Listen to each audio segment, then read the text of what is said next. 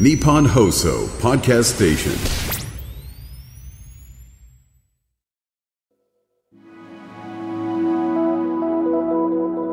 こんばんは、阿部亮です。さて、前回は NPO 法人ポッセ代表の今野春樹さんをゲストにお迎えしました。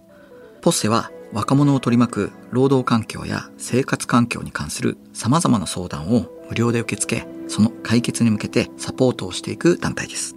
前回はパワハラ、給料未払い、長時間労働などの若者の労働にまつわる相談事について、ブラック企業の実態も含めてお話を伺いました。今週は奨学金の返済に悩む若者や最近増えている外国人技能実習生の方たちからの相談についてお話を伺います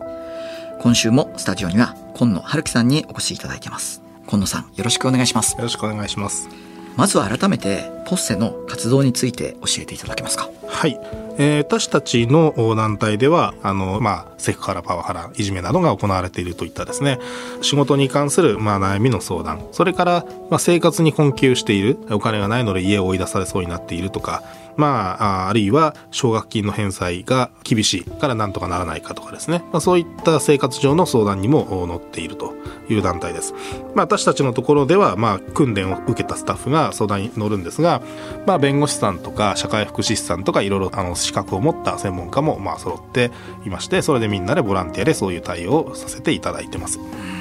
年間2000件以上の相談が寄せられているということなんですが会社に労働組合がないという方はどうしたらいいんですか？はい、あの日本の法律では、まあ、労働組合は会社の中で作る必要というのは必ずしもないんですね。なので、あの私たちの,、まあ、あの連携している総合サポートユニオンという誰でも入れる、どこの会社の方でも入れる労働組合がありまして、まあ、こちらに加入していただければ、普通の会社の中の組合と全く同じ法律上の権利を行使することが、えーできるということになります。あの具体的にはその様々な産業があると思うんですけどそういったごとにそのユニオンというか労働組合も作っていけるということなんですか？そうですね。うちに相談が多い業種、まあ特に介護とか保育とか、まあそうですね。あと学生さんでしたら、あの、まあアルバイト、まあこういうくくりで、まあ支部というのもまあ作っています。で、労働組合はどんなあのメリットがあるかと言いますと、まあ弁護士さんとかやっぱりお金結構かかるじゃないですか。で、労働組合っていうのは憲法で認められた権利なので、まあまず入るのは簡単です。入った上で、じゃあ何ができるかっていうと、労働組合として会社に交渉を申し込んだら、会社は拒否できないんですよ。だから例えばいろいろ違法なことがあっても、自分でこう会社にこれ何とかしてくださいよと言っても無視されちゃうって場合がやっぱ多いですよね。でも組合に入って交渉しましょうってファックス1枚送ると、これは無視すると違法行為なんです。で、しかも、それに対して誠実な交渉しないと、これまた違法行為になるっていうですね。えーこういうまあ強い権利がありますので、まあ、労働組合っていうのは非常にまあいい法律だと思いますね。労働相談以外にポッセでは若者の生活に関する相談も受け付けているそうなんですが中でも最近奨学金の返済に苦しむ若者からの相談が多いんですよねそうですね。あのまあ、2020年度の日本の大学生の奨学金利用率っていうのが49.6%にもなっておりまして、まあ、30年前の20%台から大幅に上昇してるっていうですね、そういう背景があります。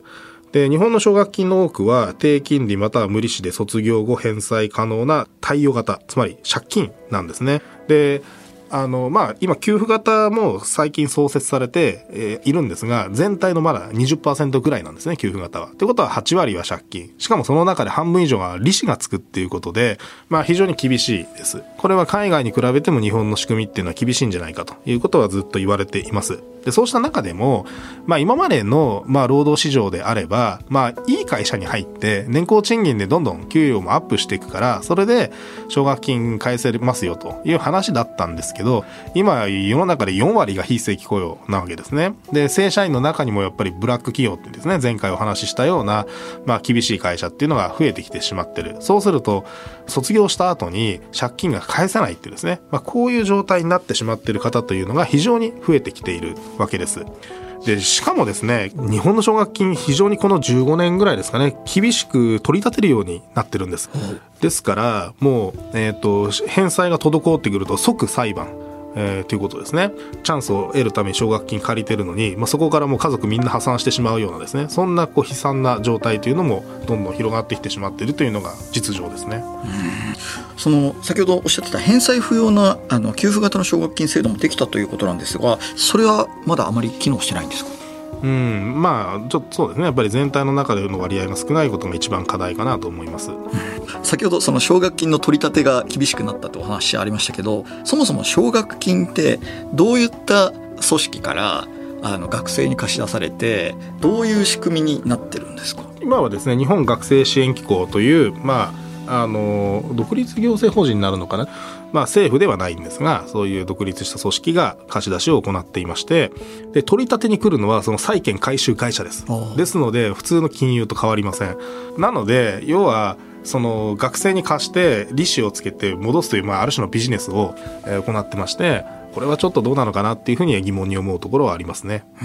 なかなかそのすごいなんか奨学金ってその善意の制度に思えているから、ええ、あのまさかそんなに取り立てられるとか、まあ、その返済がまあ苦しければなんとなくこう待ってもらえるとかっていう雰囲気で結構飛びついてしまうと思うんですけどかなり計画的に考えていかないといけないっていうことなんですね。そうです。いろいろ助言すべきことがあるんですが、一応今学生支援機構では経済的な理由によって10年間まで返済をこう延期するということができるんですね。ただこの10年超えてしまうと、やはりどんなに生活苦しくても返済をしていかなければならないという現実があるということですね。で、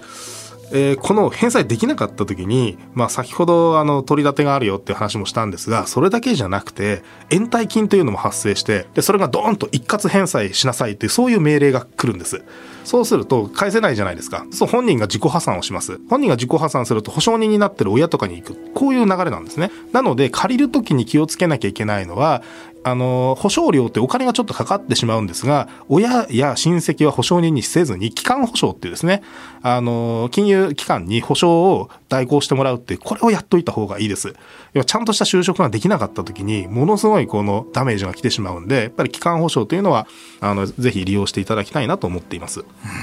あの、こうした状況って、まあ、その背景としてはどういうところからこう生まれてきていると思いますか？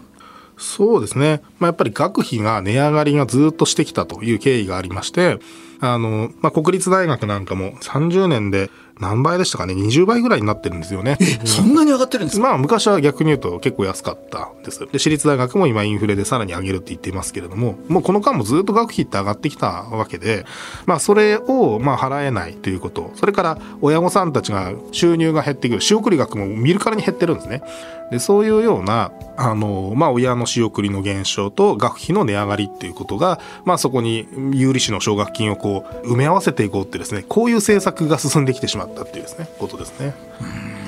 なかなかその大学はまあ、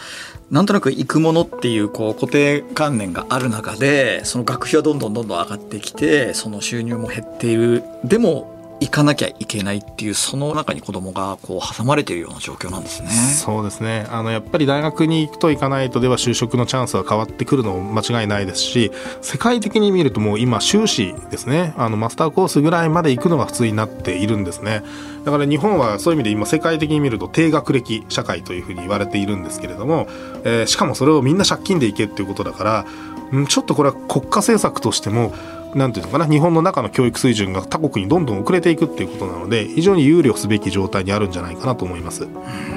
まあ、こうした状況を何とかしようということでポッセでは奨学金帳消しプロジェクトというかなりこう大胆な活動を始めたそうなんですが。はい、あのこれはポッセの中の大学生ぐらいの人たち、まあ、大学生とか大学院生のメンバーが、まあ、自主的に始めたプロジェクトなんですがまず実態をえー、ちゃんと調査しようということで、えー、アンケート調査を実施したんですね。その結果、どんどん増えてるんで、今正確にわからないですけど、多分数百とか、もう1000超えてるんじゃないかと思うんですが、もう奨学金を返済するのが苦しいっていうその声をしっかり拾い上げていって、発信を社会にしていくと。まあ、こういうことを今進めているということですね。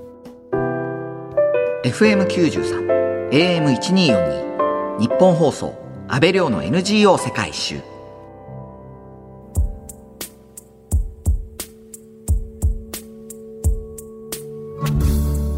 今日は NPO 法人ポッセ代表の今野春樹さんにお話を伺っています。ポッセでは最近外国人労働者、特に技能実習生の相談も増えていると伺ったんですが、はい。えっ、と、まあ私たちもずっとですね、この労働相談を、えーまああらゆる人から受けてきているんですが、ですので外国人もその中で非常にこの間増えてきた、えー相談の類型になります。まああと、その他にも例えば LGBTQ の方で職場でまあ差別を受けてるとかハラスメントにやってるっていう相談なんかもまあ結構増えてきてたりとか、まあそういういろんな社会問題やっぱり労働問題に反映されてくるということですね。で、今、あ特に技能実習生社会問題になっているわけですけども、技能実習生はこう、職場の7割が違法行為がまああるんだということがまあ厚生労働省の調査で判明していたりとかですね。まあそういう相談があの非常に多いということです。で、実は一番今相談の中で深刻なのは労働災害ですね。やっぱり外国人の人に対して安全教育を適切にしないとか、安全装置を作動させずに危険な状況でこう機械を使う作業をさせてたりするんですね。で、そういう事故が起きても賠償とかですね、労働災害保障保険の適用とか、こういうのをやってくれない会社というのは結構あったりするんですね。本当にここまで来てしまうと人種差別というかですね、人権問題だというふうに思うんですが、まあそういった問題に対応をしています。いやなんか今その外国人労働者の人にすごいこうなんかみんな幸せが言ってて現実やっぱりそのものづくりでこう頑張ってる日本って常にそういう危険っていうのがやっぱり工場にはあってなんかそれがこうなんか見えなくなってるのって良くないですよね。そうですね。で、あと、ひどいのは、あの、安全装置を作動させてれば防げる事故を、うん、要するにその安全装置をつけると電気代がかかるとか、こう、効率がちょっと落ちるとかいうことで、まあ、危険な状態であえて作業させて、あの、事故が起こってしまってるといったことも、まあ、頻発してるんですね。まあ、ですから、まあ、確かに危険を伴うんです、仕事ってどうしても。なんですけど、それはやっぱり最大限安全に配慮して、それでも起こっちゃったら、それはそれでちゃんと保証して、まあ、こうするしかない部分があるんですが、まあ、そのどっちも外国人の方は特にですね、不十分にしか行われてないということが、まあ、問題になっているのかなと思います。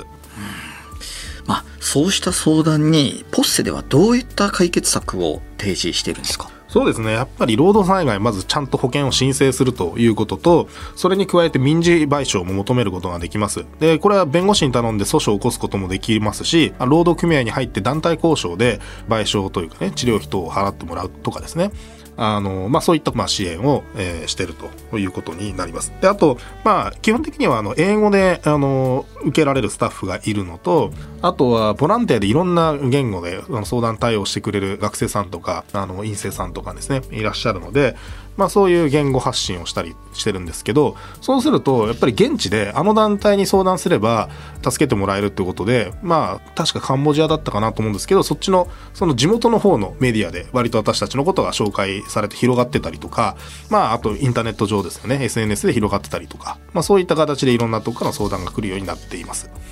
ある意味その日本に働きに来る方々の 一番のこう、よりどころのような存在にポッセがなっていってる可能性があるってことですね。そうですね。あの、まあ、私たちだけじゃなくていろんな団体がやってますけど、まあ、私たちもかなりこの分野ではこの間頑張って取り組みはしていると思います。あのさまざまな相談外国人労働者の方からあったと思うんですけれども特に印象に残っている方ってありますか？そうですね。これはひどいなと思ったのは、もう技能実習生とかではなくって、多分留学されてた方が卒業して最初にお勤めになった方だったと思うんですが、あの働いたその就職先で、まずパスポートを預けなさいというふうに命令されるんです。で、パスポートを取られた上で、まあ、つまりサービス産業と強いられて、でも辞めらんないんですよ。パスポートを取られちゃってるんで。で、この方は、その後団体交渉と裁判までやったのに、裁判官がパスポートもう返しなさいよというふうに命令してるのに、今も返してくれてない。なんでかっていうと、あの、パスポートを渡すというふうに契約書に書かされてるんですよ。まあ、これ結構よくあるんです。違法じゃないんで、技能実習生に関してはパスポート取っちゃダメっていう、まあ、法律はあるんですが、それ以外の外国人に関しては、会社がもう預かるんだということをやるわけですね。これはちょっと、あんまりにもひどいんじゃないかなということで非常に印象に残っていますね。なんだろう、その、まあ、外国人労働者の方なくしてはもうなかなか回らなくなっている中で、一緒に働く仲間としてこう、そこまでこう、ひどくなれるのはどういう気持ちなんですかね？なんでしょうね。やっぱり、でも、まあ私はブラック企業とか外国人とかいろんな労働問題に関わってきましたけれども、やっぱり根底にあるのは利益追求なんだと思うんです。でまあ会社が利益追求するのはある種当たり前のことなんですが、まあそこで労働者の人権とかですね、生活っていうのを顧みないと、やっぱり労働問題になってしまうわけですよね。まあなんだけど、やっぱり往々にして、やっぱり利益のためにそっちを犠牲にしてしまうっていうですね、まあことになってるんだと思うんです。だ本当はここで歯止めをかけなきゃいけなくて、そのために労働法があったりとか、まあ世界的にはもっと労働組合が活躍をしてそこを歯止めをかけるってやってるんですけど、日本の場合にはやっぱり労働法も無視されがちだし、労働組合が弱いんで、そういう利益追求っていうのに歯止めがなかなかかけられないっていうですね、やっぱりここがあるのかなっていう気がします。まあ、なかなかその複雑な問題が多いと思うんですけれども、ポッセが介入することによって、こう、見事に解決した、あの、いいニュースってあったりしますか？そうですね。まあいっぱいありますよ。あの、そんなに解決は珍しいことではなくて、まあやっぱり違法なことをしてる場合っていうのは、あの、大体解決しますけど、まあ例えばですけど、私たちが最近支援した案件では、LGBT のアウティングですね。あの、要は性的マイノリティだってことをまあ暴露するっていうことによる精神疾患にかかってしまった。ということも支援をさせていただいた結果、多分日本で初めて労働災害の適用がされたとかですね。そういうまあ今までは見過ごされてた問題でも、やっぱり権利があるるんだということを主張して、まあ、獲得するっていうことがですね、まあ、いろいろできています。やっぱりそのじゃあ働く中でその理不尽だなっていう思いがあればそれが前例があろうがなかろうが一度相談してみるってことはすごくやっぱり大事ってことですね。そうですねおっしゃる通りです。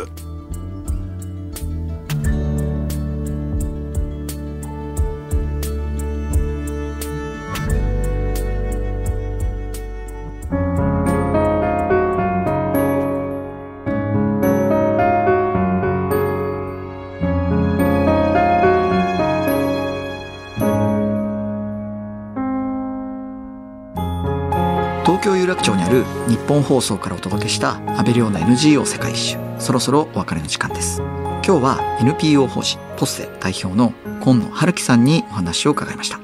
最後に今野さんの今後の目標を教えていただけますか。はい。あのそうですね。私たちはやっぱり日本の中にあの利益追求に歯止めをかけたり人権を守っていこうっていうですね。そういう取り組みが、まあ、まだまだ弱いと思うんですね。で労働問題に限らず、まあ、外国人の人権もそうですし、まあ、貧困状態に陥っている方の人権もそうですけれどもやっぱりそういう人たちの人権を守られるようにもっともっとこう市民の間のネットワークとかですね、まあ、一緒に協力をして権利擁護をしていくっていうですね取り組みを広げていきたいなということがあります。であともう一つはこの間特に頑張っているのはやっぱり海外とのネットワークですね、まあ、世界的にいろんな NGO さんありますけど私たちのスタッフでも海外の国際 NGO に所属しながらうちでもスタッフをしてくれてるっていう、まあ、若い子なんかが結構何人も出てきたりしてですね。そういうつながりによってもっとこう権利擁護をしていくっていうですね、えー、ことをこれからもっと頑張っていきたいなというふうに思っています。今野さん2週にわたって貴重なお話をありがとうございました。ありがとうございました。